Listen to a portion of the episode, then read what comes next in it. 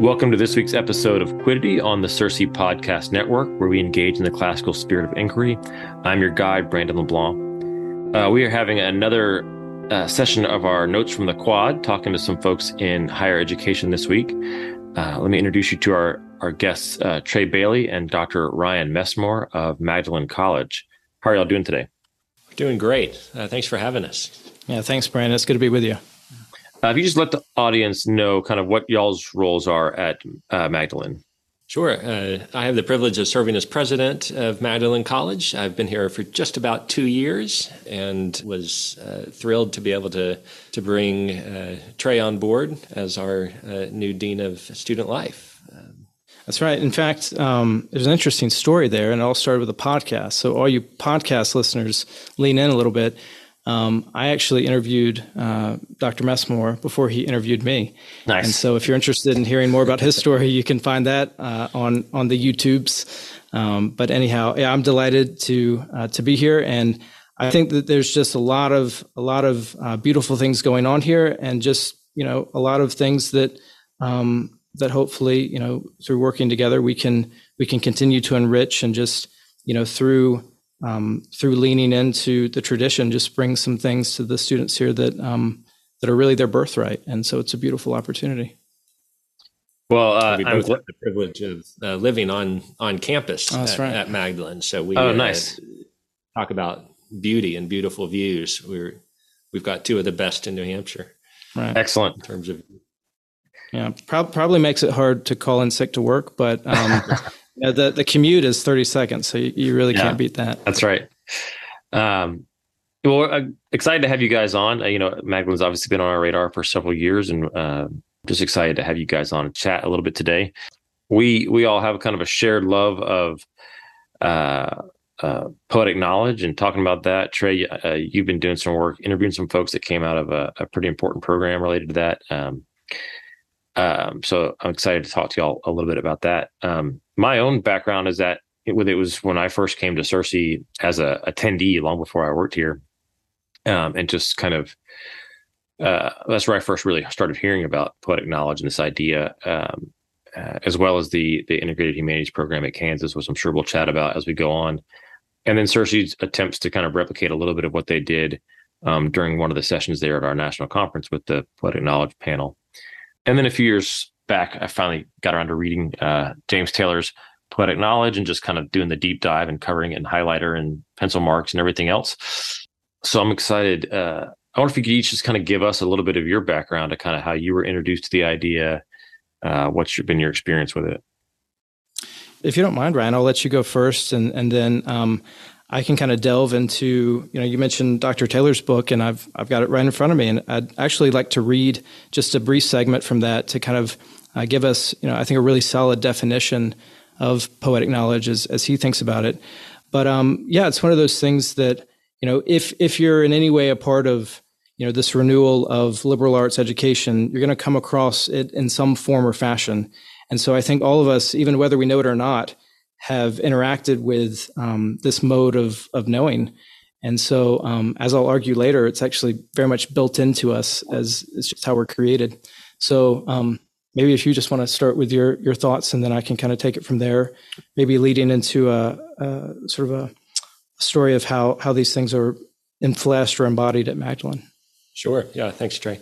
Um, I think I came across uh, the idea when I was in uh, graduate school uh, studying uh, Thomas Aquinas, and kind of what struck me was, you know, I, think a lot of people growing up they hear the word knowledge um, and they think of, of, just kind of a lateral, straightforward, um, as you say, way, way, of knowing or mode of knowing. Um, in our day, that tends to be dominated by um, the analytical. Um, mm-hmm. uh, we we limit what what can be known primarily to the the empirical and the quantifiable.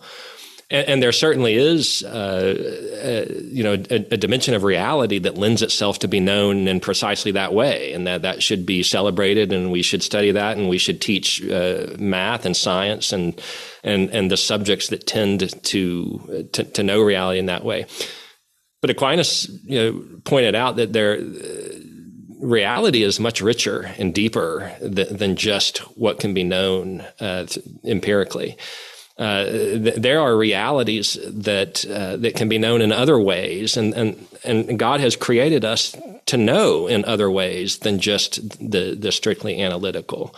Um, he's created us to know poetically, um, which means He's given us other capacities uh, than just uh, an- analytical knowing. He's given us intuition. He's given us the imagination. He's given us appetites and desires. Uh, he's given us an aesthetic sense, a, a sense of beauty. Um, and there are realities that lend themselves to be known through those uh, modes um, as well. And, and, so at, at Magdalen College, you know, our, our mission is, is to call uh, students in their, their entire person. That means in their entire multiple ways of knowing a reality that is that lends itself to be known in multiple ways. uh, a multivariate way of knowing a, a, a very rich, uh, multifaceted universe. Um, and and so to ignore those aspects, uh, to, to ignore the fact that comprehend truth through the intuition, uh, through the intuition, uh, th- through through these other modes is is to ultimately with an education. That that was that that was what first kind of got me excited about looking into this idea further. Uh, because I wanted uh, I wanted a full, robust uh, education, and and I knew that I uh, I would have to take this seriously in order to get it. What about you, Trae? Well, I think Dr. Messmore pretty much covered it, so I should have probably just taken a 15 minute smoke break or something and let him run this interview because uh, I mean he captured it right there. Um, I think uh, if if I remember correctly, my first encounter with this this notion of poetic knowledge probably came in something I was reading um, by Dr. Uh, John Senior. And so I've, I've gone on to read Senior's work as well as the work of his colleagues, um, Dr. Dennis Quinn, and the, the few sort of things you can find um, where Franklin Nelick was involved. There's, there's actually a good number of things where he was um, sort of the, the advisor uh, to a variety of different um, works of scholarship that his students put together. Um, but those three professors were um, really at the heart of a renewal of poetic knowledge, especially in the halls of, of higher education. And their story is something that I'd be happy to delve into with you at some point. And, and I, to affirm what you were saying earlier, Brandon, I have spoken to, you know, probably, I don't know, um, maybe 15 or 20 now alumni of the Integrated Humanities Program. And what's amazing is that they still live their lives with this this love of reality that is rooted in in this this way of knowing the world. and so it's it's amazing that that college students went through a program and then received certain things both through what they were reading and through uh, the practices and the traditions that they were initiated into there, and then went on to obviously go different places and do different things with their lives, but they still have this thing in common and this this love of of life and, and reality itself that's rooted in, in poetic knowledge. I'm glad you you brought that program up. Um, that's probably how most of our audience is familiar with, it, if they're familiar with it at all, is through the work of John Senior, and then or from from uh, James Daniels, who was one of the students uh, in that program, and went on to write uh, Poetic Knowledge. Yeah, and really that program was started, from my understanding, to kind of fix an issue they had where students were coming in without um, having received much poetic knowledge in the in the, their K through 12 education uh, whether that be firsthand experience of of kind of more physical, tactile things in life, or even a good wealth of of uh, imaginative story growing up. And so mm. uh, they really kind of developed this program to kind of model that for the students a little bit um, and help them uh, kind of bring them up to speed.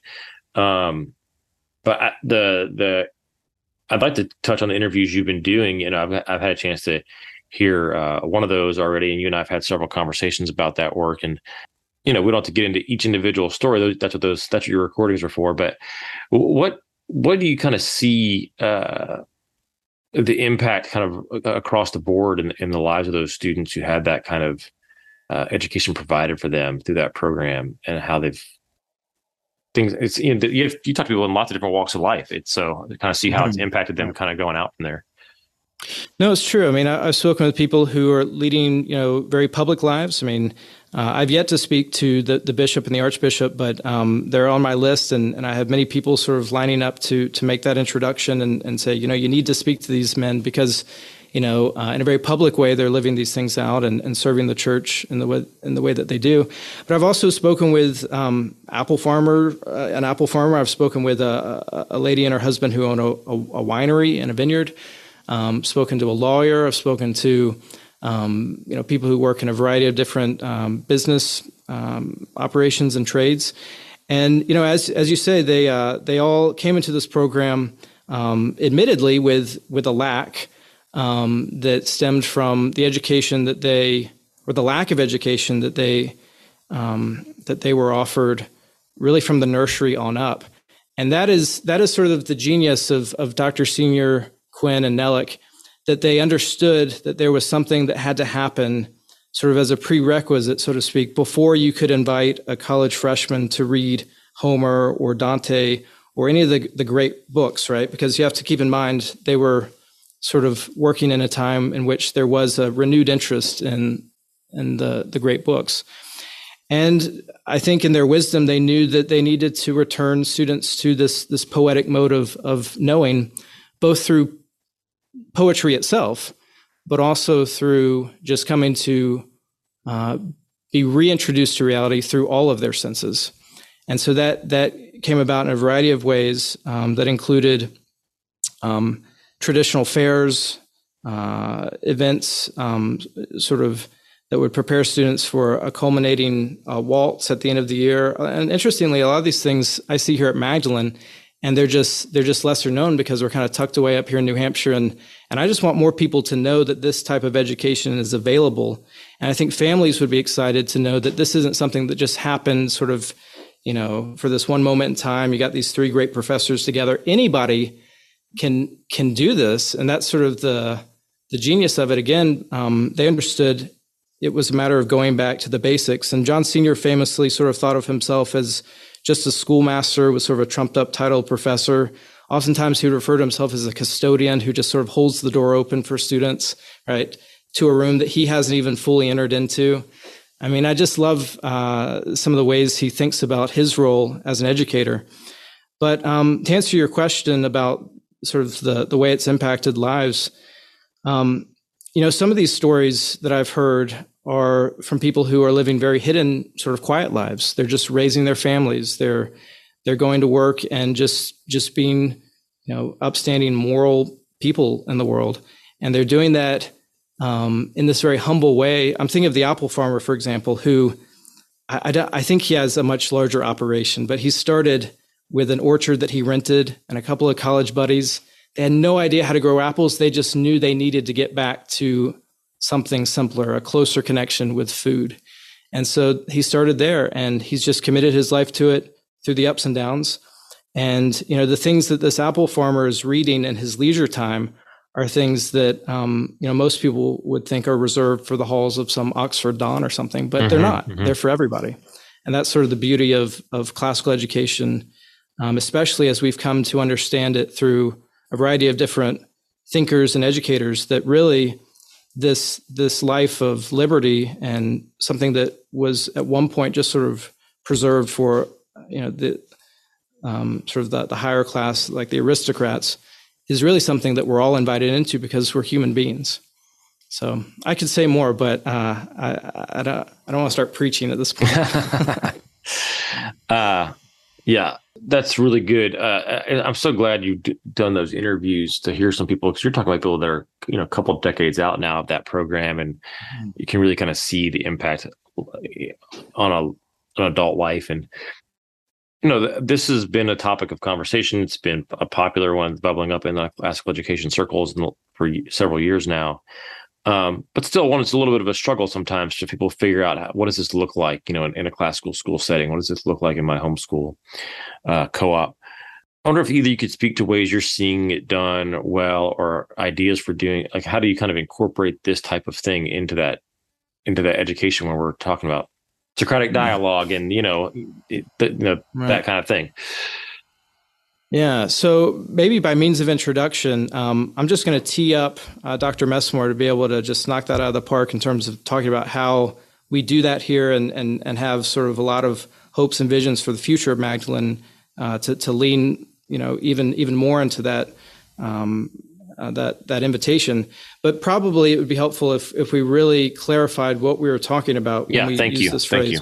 poetic knowledge. And so, in order to do that, I'm just going to turn directly to someone you've referenced a couple of times, uh, Dr. James S. Taylor.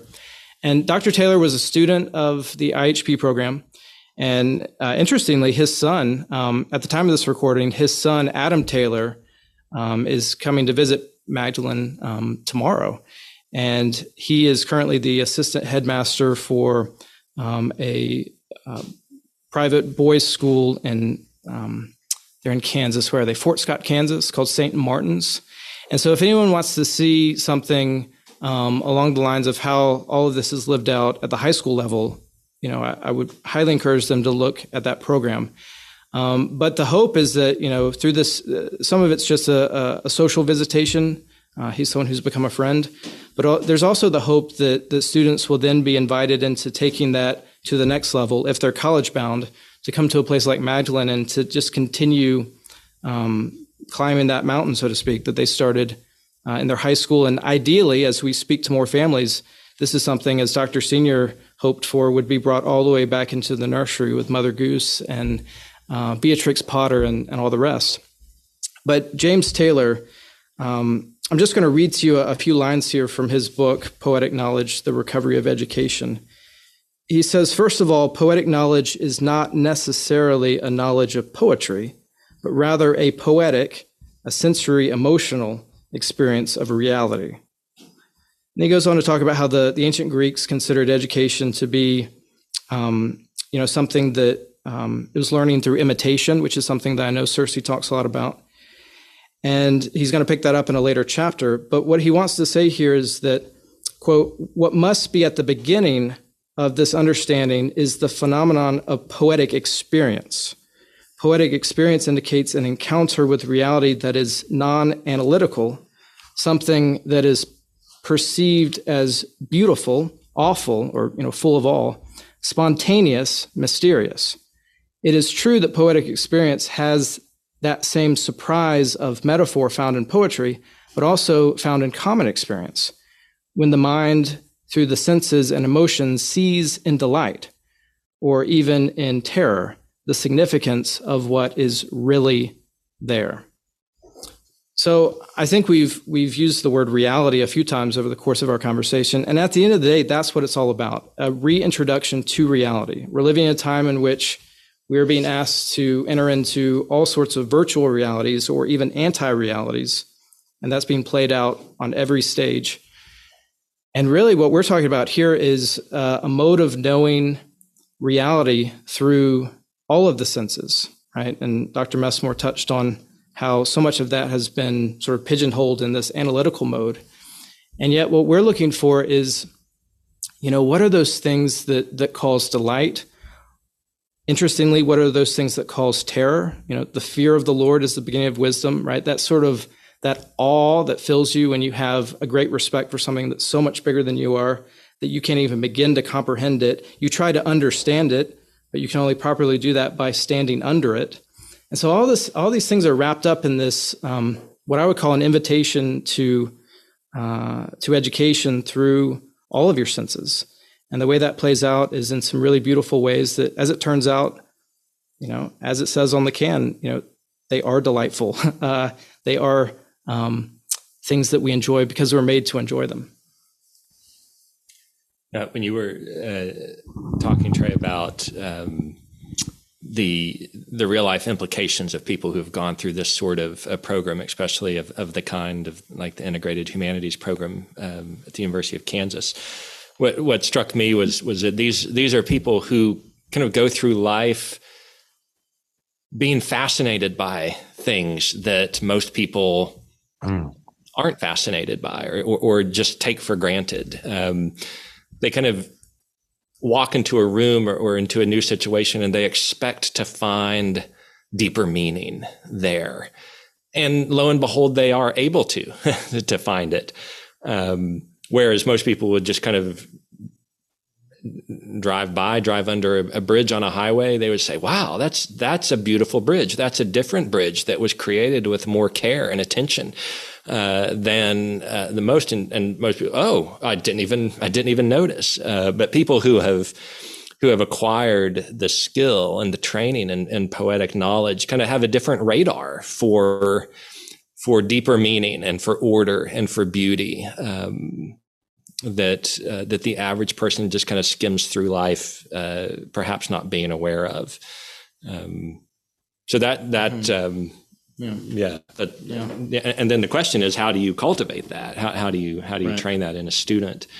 Um, I, I, think one of the concrete ways to train that is is through music education. Mm. I mean, certainly through an education in in poetry, but as you say, it's not just a knowledge of poetry, but it, but it comes through the study of poetry. It comes through the study of of literature, and it comes through participation in music. Um, m- music, as as Plato was was want to point out, uh, is laden with order. It's laden with inner harmonies and to become attuned uh, literally to, to, those harmonies and to that order then kind of wires the student to be able to not only detect that order in uh, other aspects of reality, but to enjoy it. Um, and, and, that's that's where poetic knowledge really um, is, you know, is exciting because it, it doesn't just help us to know about reality; it helps us to enjoy it, to delight in it, to be fascinated by it, uh, to be struck in awe and mm-hmm. wonder of it. Mm-hmm. Um, and uh, the way that you begin to open up a child's imagination and, and radar for that, I, I, think, is is through music. Mm-hmm. Mm-hmm. Yeah, I think that's exactly right. And if you don't mind, Brandon, I'd, I'd like to just um, continue talking about the ways in which these things are embodied at Magdalen. So you know, I've come to learn that that music is a real distinctive of this school, in so much as the students are invited to to sing in a, in a choir, and then we have a a polyphony choir that has been called upon to to travel up and down uh, the the the New England area here and, and sing mass and, and and and sing in a variety of different settings. Um, and I mean, you know, it's it's just such a beautiful thing to to take part in, but also to bear witness of. So it's a gift to the students, and it's also a gift to the people who are who are listening to them sing. And so that, of course, is is rooted itself in, in a sort of twofold way. One is human beings are created to sing, right? I think it's Marcus Aurelius. I don't know. I'm, I'm, we're going to pull in the Stoics now.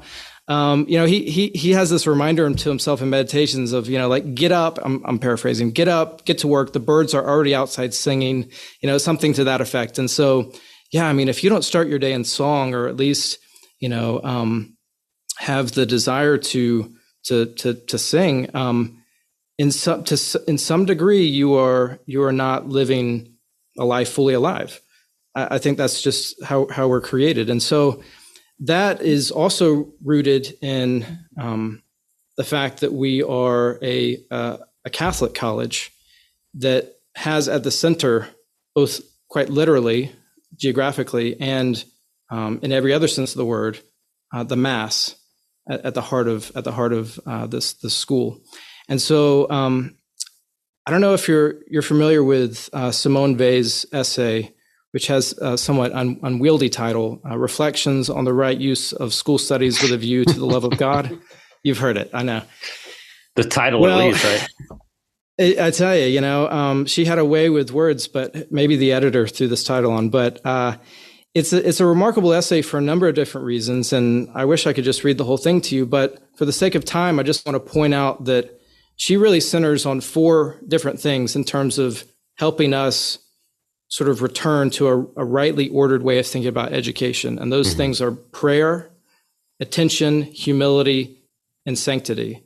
And they kind of build on each other in an interesting way. But those those middle ones, sort of in that sandwich, are, are things that I think everyone would sort of recognize. You know, it doesn't matter sort of what setting you work in in terms of education. You would say yes, we want students who are who are you know who attend. You know, when I take attendance, it's not just to see if you're here; it's to see that That's are right. you ready to attend, right? Uh, so the the the skill of attention, and then humility is something that when we don't have it, you know, we we see the the the bad fruit that that pride, um, you know, can produce. And so what she wants to emphasize is that really, at the end of the day, school studies are um, a way of developing a habit of attention that bears its its fullest fruit in prayer. And all of this um, leads to uh, a growth in your humility, which at the end of the day um, helps you become a saint. And so, as a Catholic institution, I mean, that's that's really at the end of the day, you know, what, whatever you go on to do with your life, um, our prayer is that you become a saint. Hmm. And so, I'm sure uh, President Messmore could say more about that. But I bring it up because I think this essay in particular helps us reorient ourselves to what what we're even doing here you know, as a school. Um, and we certainly are a school, right? We're not a parish, we're not a country club, we're a school. But those the school has to be rooted in reality, and reality um, is actually a created order.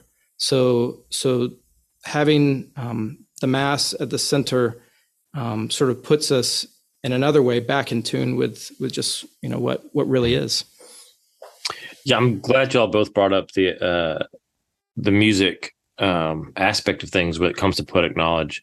Um, I'm not sure, Trae, if you ever heard um, Professor Carol at any of our conferences, but she's her background's all music. She taught it music at SMU for yeah. years, and she is fond of saying all the time that that children sing before they can talk. Like the their first thing is, "Mama," everything's tone. You know, it's they're singing in the language. That's right. That they are being taught. Um, and so it's the most natural thing for children. And if you just leave them alone, they're singing, mm-hmm. they're singing what they're doing, which is not that interesting, but they're singing oh. it anyway. they're singing it anyway. Um, You're exactly right. Hey, can I tell a quick, quick little story about Professor Carol, Carol Reynolds? Yeah, yeah, yeah. Um, okay. All right. So here, here this, this will be a, a, good segue. And I promise you, I'll, I'll, I'll just, I'll step the room. I'll, I'll, turn the mic over and, and let uh, Dr. Messmore just really drive home how we live these things out. It's not just something we sit around, you know, in our, you know, tweed jackets and ties and talk about. Yes, we, yeah. we actually live these things out. Okay. So Carol Reynolds, I'm so glad you mentioned her. Um, last fall, I it dawned on me that um, I wanted my kids to go apple picking. Like, you know, I, I was just sick and tired of going through the drive through and the kids ordering pre peeled, packaged, you know, apples and i was like you kids need to know what it feels like to pull an apple off of a branch right? That that that tug and that resistance that you only get when you do that thing right? That's a real yeah. thing. And so we went apple picking. Well it turns out that uh, there were a lot of apples to be picked and if you have apples then you might as well make apple butter. But if you're going to make apple butter then you might as well do it in a big copper pot over a fire outside. And if you're going to do that you might as well invite some friends. And if you're going to have friends you might as well have you know lunch. And if you're going to have lunch you might as well have music so one thing led to another, and 80 people showed up in my backyard, an apple butter festival. And I just went ahead and invited Carol Reynolds to come and and and speak to us about about music. We invited a cellist and we invited a bluegrass band. And so during the festival itself, there's bluegrass music filling the hills of Southwest Virginia, where I lived at the time. And then that evening, we transitioned inside where my wife had just this beautiful spread of it's like called a charcuterie board or something. I don't know. It was delicious. And uh, we had the cellist who played for us, and then Dr. Reynolds. She, you know, talked about exactly what you're saying. You know how music is something that um, really is our birthright from the earliest from our earliest days, and it's something that stays with us to the end. I mean, how many stories have you heard about um, senior citizens, you know, listening to music, and it just takes them back, right? It, it right. sort of restores their their memory in a, in a beautiful way. And so um, my desire is to um, continue to support and bring in very festive, very um, traditional, folksy, even uh, ways of being in the world to a place like Magdalen. I've been learning that already there's swing dances, the students get together, they have bonfires. I mean, they're mm-hmm. always they're always sort of in fellowship together. We go apple picking. Oh, there's apple picking. Great. So I mean the the ingredients are already there, but um, yeah, at the end of the day, it's just good, clean fun. It's really just I think we are so well inoculated against the idea of if it feels good, do it, that we've forgotten that some things that feel good you should do. yeah, yeah. like making apple butter with your friends while you listen to bluegrass music, you know, Yeah. something like that. the things that felt good when you were a child, right? Yeah, she she uh I love she makes everybody sing. Um Right. like if you go to one of her sessions, she's probably gonna make you the whole the room the room sing whether you want to or not.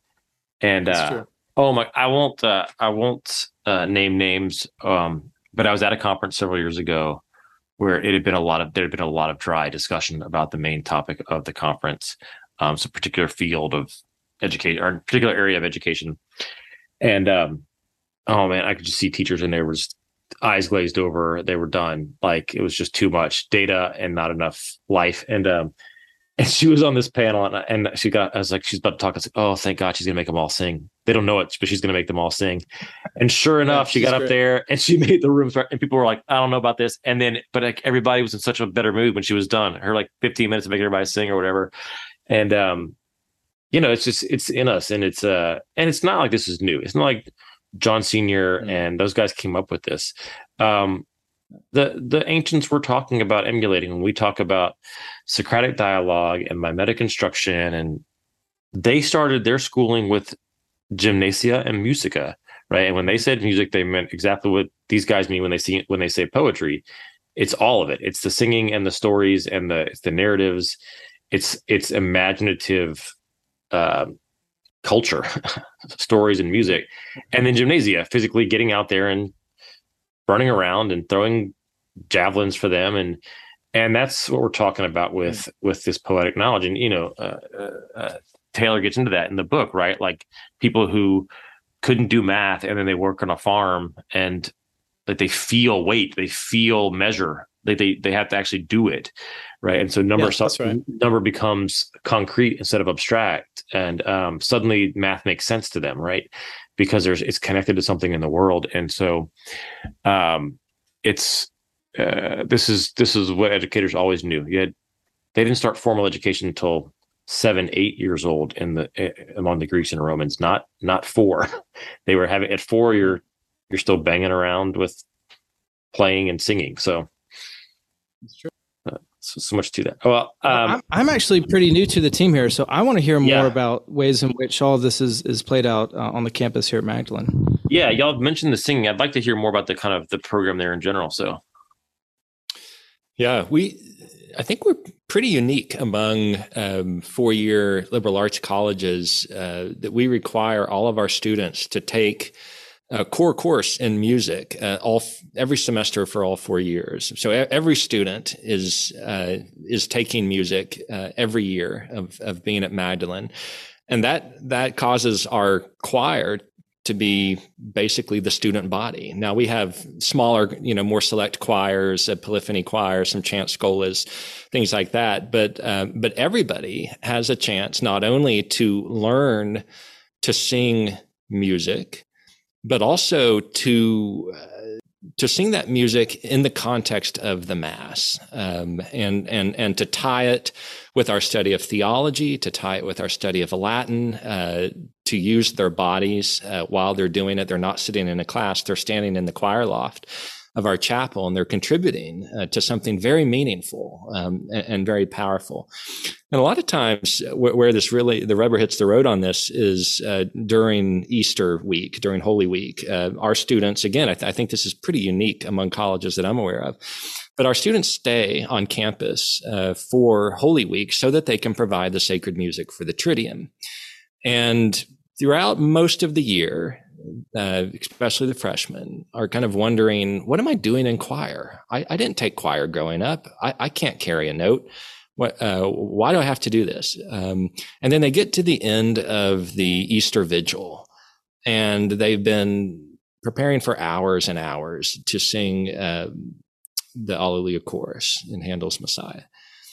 And they do that at that pinnacle moment of that most holy mass of the most holy, uh, you know, time of the year. And then they're like, that's why. this is what it all means. This is why uh, we were asked to do this. And boy, we can't wait until next year and, until we get to do it again. And then they they turn around and initiate the incoming freshmen the next year into that practice. Uh, so there's something about um, there's something about participating in that sort of musical experience that is formative for our students. And, and it's wholly integrated with the other things that they are reading and studying and thinking and doing uh, here at, at a liberal arts college. Um, I, one of the courses that I teach um, is an elective on the theology of C.S. Lewis and the Chronicles of Narnia. You'll remember the the creation scene of Narnia, um, told in in uh, The Magician's Nephew some some uh, humans from our world have, have a chance to experience the creation of Narnia.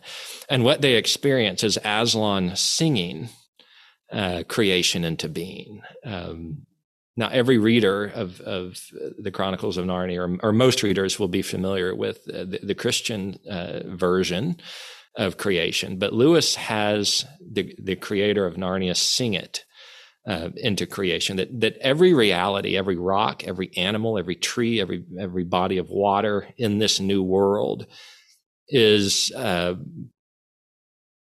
is a production of a harm a harm a harmony or a melody that is sung, um, and that that's a claim about reality. That the reality is the sort of thing that has in its bones, so to speak, this sort of rhythmic order. Uh, it, has it, got number, it's got pattern, it, has it, got um, a sensibility, it's got an orderliness to it um, that is beautiful. That that when you begin to explore it and participate in it, it brings delight, and and that is um, why we, we invest so much time and effort uh, into music eh, within our curriculum. Uh, it's not just an elective. It's not just for those who think that they're musical.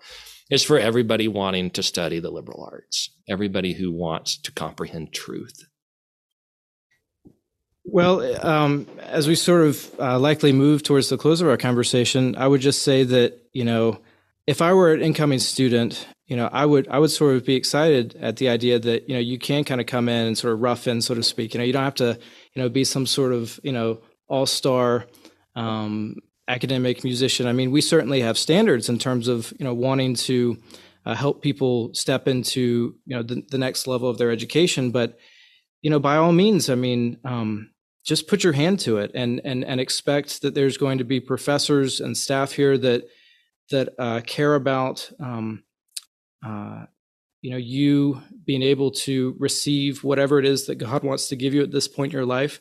And odds are you're going to pick up you know it's so funny when i hear uh, i talk to a lot of homeschool families and they say oh you know i don't know if my if my son should go to this this liberal arts uh, program because you know in our homeschool program we've already read homer and we've already read dante. And i'm like no one has read homer. Like you were only reading homer you are reading, you know what I'm saying? Like you haven't, it's not a thing like, I'd be like, oh, I've read the Bible, you know, it's yeah, yeah. obviously, you know, th- it's not a one to one, but the point is, is these are things that professors here are still reading. You know, there's probably a professor here who's read the Nicomachean Ethics 25 times. And I guarantee you he or she is eager to read it again and to do that with a whole new, fresh batch of students. And so the, the last thing that I want to sort of um, contribute um, we've mentioned a couple of words and phrases. We've talked about poetic knowledge. Um, we've talked about reality. And the last thing I'd like to mention is, is this word integration. And I think at the heart of um, uh, what, what we're trying to do as a school is to pull in all of these good things we've talked about and, and do it all in one place, you know, in, in, a, in a very intentional way that um, makes for a, a true culture because that requires cultivation and that requires um, an integration of the whole. And we live in an age in which education is quite frankly like this sort of Humpty Dumpty affair, and like no one knows how to put it all together. And there's all sorts of people who have come up with all sorts of very um, sort of Frankensteinian sort of monsters and calling it a school or calling it education. And it, it just doesn't rhyme with reality. so my invitation would be for people to to consider a place like Magdalen as a place that, you know, we're actually trying to um, really work hard to restore um, the right order of things through uh, working together um, and bringing people into the task of, you know, um, just getting back to a, a saner, um, more loving, more rightly oriented way of living in the world. And, you know, that's a pretty exciting invitation, I would think. Just one or one or two other things about our curriculum uh, that attempt to do what what Trae just described, especially uh, the, the, integration piece. Um, we offer um, a course on iconography, um, and uh, Trae mentioned prayer and, and, and, the attention that that that prayer directs us uh, to. Uh, iconography has has been described as prayer and paint, um, and, and, the discipline it takes to immerse yourself in, in that tradition, uh, to learn from it, um, and uh, you know to be able to imitate the greats who, who, have done it before um, is goes with the grain of, of the sort of poetic knowledge that that we're talking about and the sort of education in it that we're talking about. Um, but rather than just having those sorts of classes like iconography or art or music as as separate classes we also want to integrate the arts into the other things uh, the other modes of learning uh, that, that, we're pursuing. Um, and that's where our, our core humanities course comes in which, which is another pretty unique um, aspect of our curriculum. This is um, kind of a four or five credit course. This is a big course, and and it was modeled partly on um, John Senior's program at, at, University of Kansas, partly on um, St. John's, and and some other uh, best practices uh, over the years. Um, we try to bring together the study of theology, history, philosophy, literature, and and try to shine a light on how those uh, subjects inform each other, but also how those, those various arts uh, factor into the conversation as well. What does the music of a particular time period? What does the painting? Uh, what what do the religious icons of, of, of a particular time period help to inform how people experienced reality in the ancient world, in the medieval times, in, mo- in modern um, times. Um, so all of uh, we offer humanities course where we read the great books, but we we read them in that sort of integrative mode where we're asking these questions. We're having professors from different disciplines speak to the same text, uh, bringing their their their different points of emphasis and insight uh, to bear. Um, so that that's where I, you know it, it, it gets really exciting that you don't just go from a theology class out the door, down the hall, and into a philosophy class, out the door, down the hall to your, your music rehearsal. All of those are, are kind of brought together in, in, in answering the big questions. What does it mean to be human? What is reality? How do we know it? How do we relate to it? How do we delight in it? Um, and so, I, you know, I, I, I would echo uh, Trae's emphasis on the integration uh, that that you can't have an appreciation of, for poetic knowledge and do it right if if, you, if you're not paying attention to integration. Well, that, I think um, that's really helpful. You know, like a lot of our audience uh, is is teachers or homeschool parents of classical students. Um, so part of the reason we like to have these these conversations with folks at the higher ed level is uh, one to hear what they're seeing, what they're what they're experiencing from students, um, but also because we often get asked, you know, what for the parent who does want to have their kid go on to a liberal arts education or does want to have them just go on to, to higher education, they're a little concerned about some of the other places they might send them. What are some options out there? Um, so I think that's that helps give us a really good feel of of what Magdalen College's uh, culture and and uh, uh, what it feels like to be there on campus. Um, I did want to give you just a chance also to to talk a little, maybe specifically nuts and bolts, kind of what uh, what does the degree plan look like? Uh, you know, we have varying things, right? We've talked to folks who it's a specific honors program, or there's one degree track with the college and others where there's not. So parents are always kind of looking at different options when it comes to that kind of stuff too. So what does that look like for the students at, at Magdalen? Yeah. Our, our students come in uh, as freshmen and sophomores, and they take uh, this sort of integrated core uh, program of studies that that we've just described.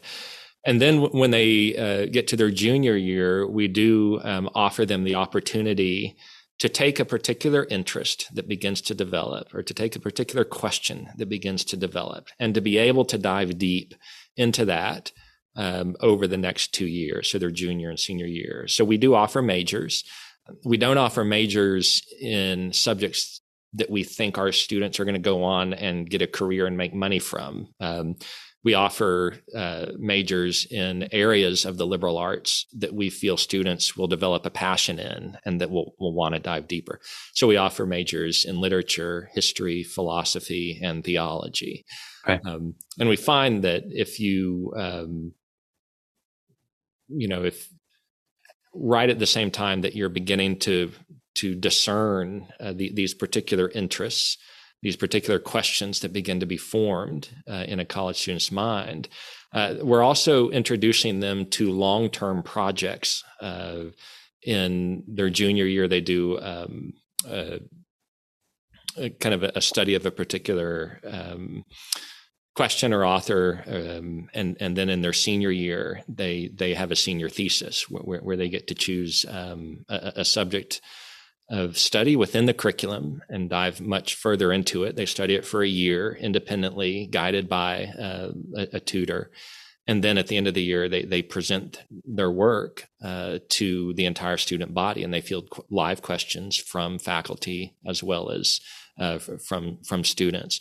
So th- this is uh, this is the sort of opportunity to while while you're still within a four year liberal arts college, you're not you're not specializing yet in grad school, but you are being able to pull some threads uh, that mm-hmm. have uh, that have been presented, uh, perhaps for the first time and uh, and to dive a little bit deeper and to see if those might be the seeds of um, a, a, question or a field that you could then give the rest of your life to uh, graduate school and beyond in a, in a career.